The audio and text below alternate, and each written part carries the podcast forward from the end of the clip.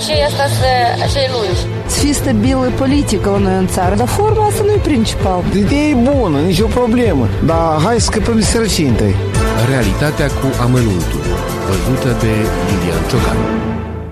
La discuțiile avute cu reprezentanții guvernului, care au dus la majorarea tarifului pentru călătoriile interurbane și interraionale, șeful Asociației Transportatorilor Oleg Alexa le-a reproșat autorităților că nu prea luptă cu transportul ilicit, al cărui volum de activitate îl egalează pe cel al șoferilor cu acte în regulă. Mă gândesc totuși că e destul de greu să stabilești ponderea transportului ilicit, dar ce se poate spune fără analize minuțioase e faptul că acesta înflorește de ani buni chiar sub nasul autorităților și poliției. De ce transportul ilicit pare invincibil aici?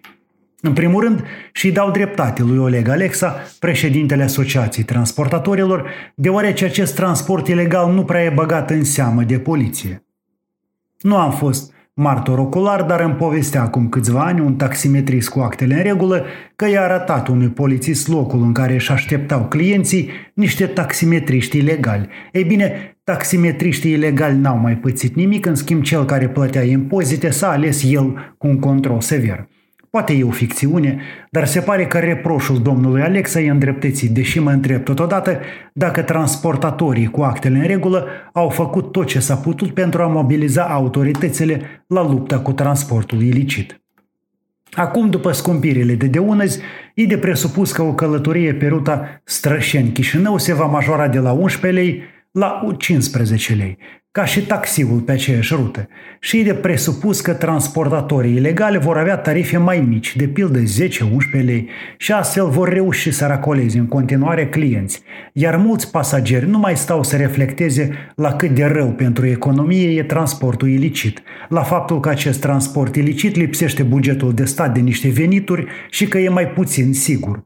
Omul pur și simplu vede prețul mai mic și acceptă. De aia tot la poliție ajungem la ideea că anume statul, care de la o vreme dă impresia că lupte serios cu mișmașul, ar trebui să facă ceva.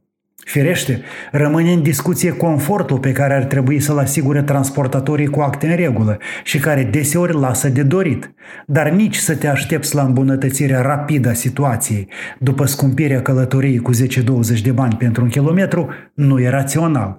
Această majorare a tarifului doar îi ajută pe șoferi să suporte cheltuielile. Problema e mai complicată, are multe aspecte, unul fiind firește și cel al existenței transportului ilicit. Thank you.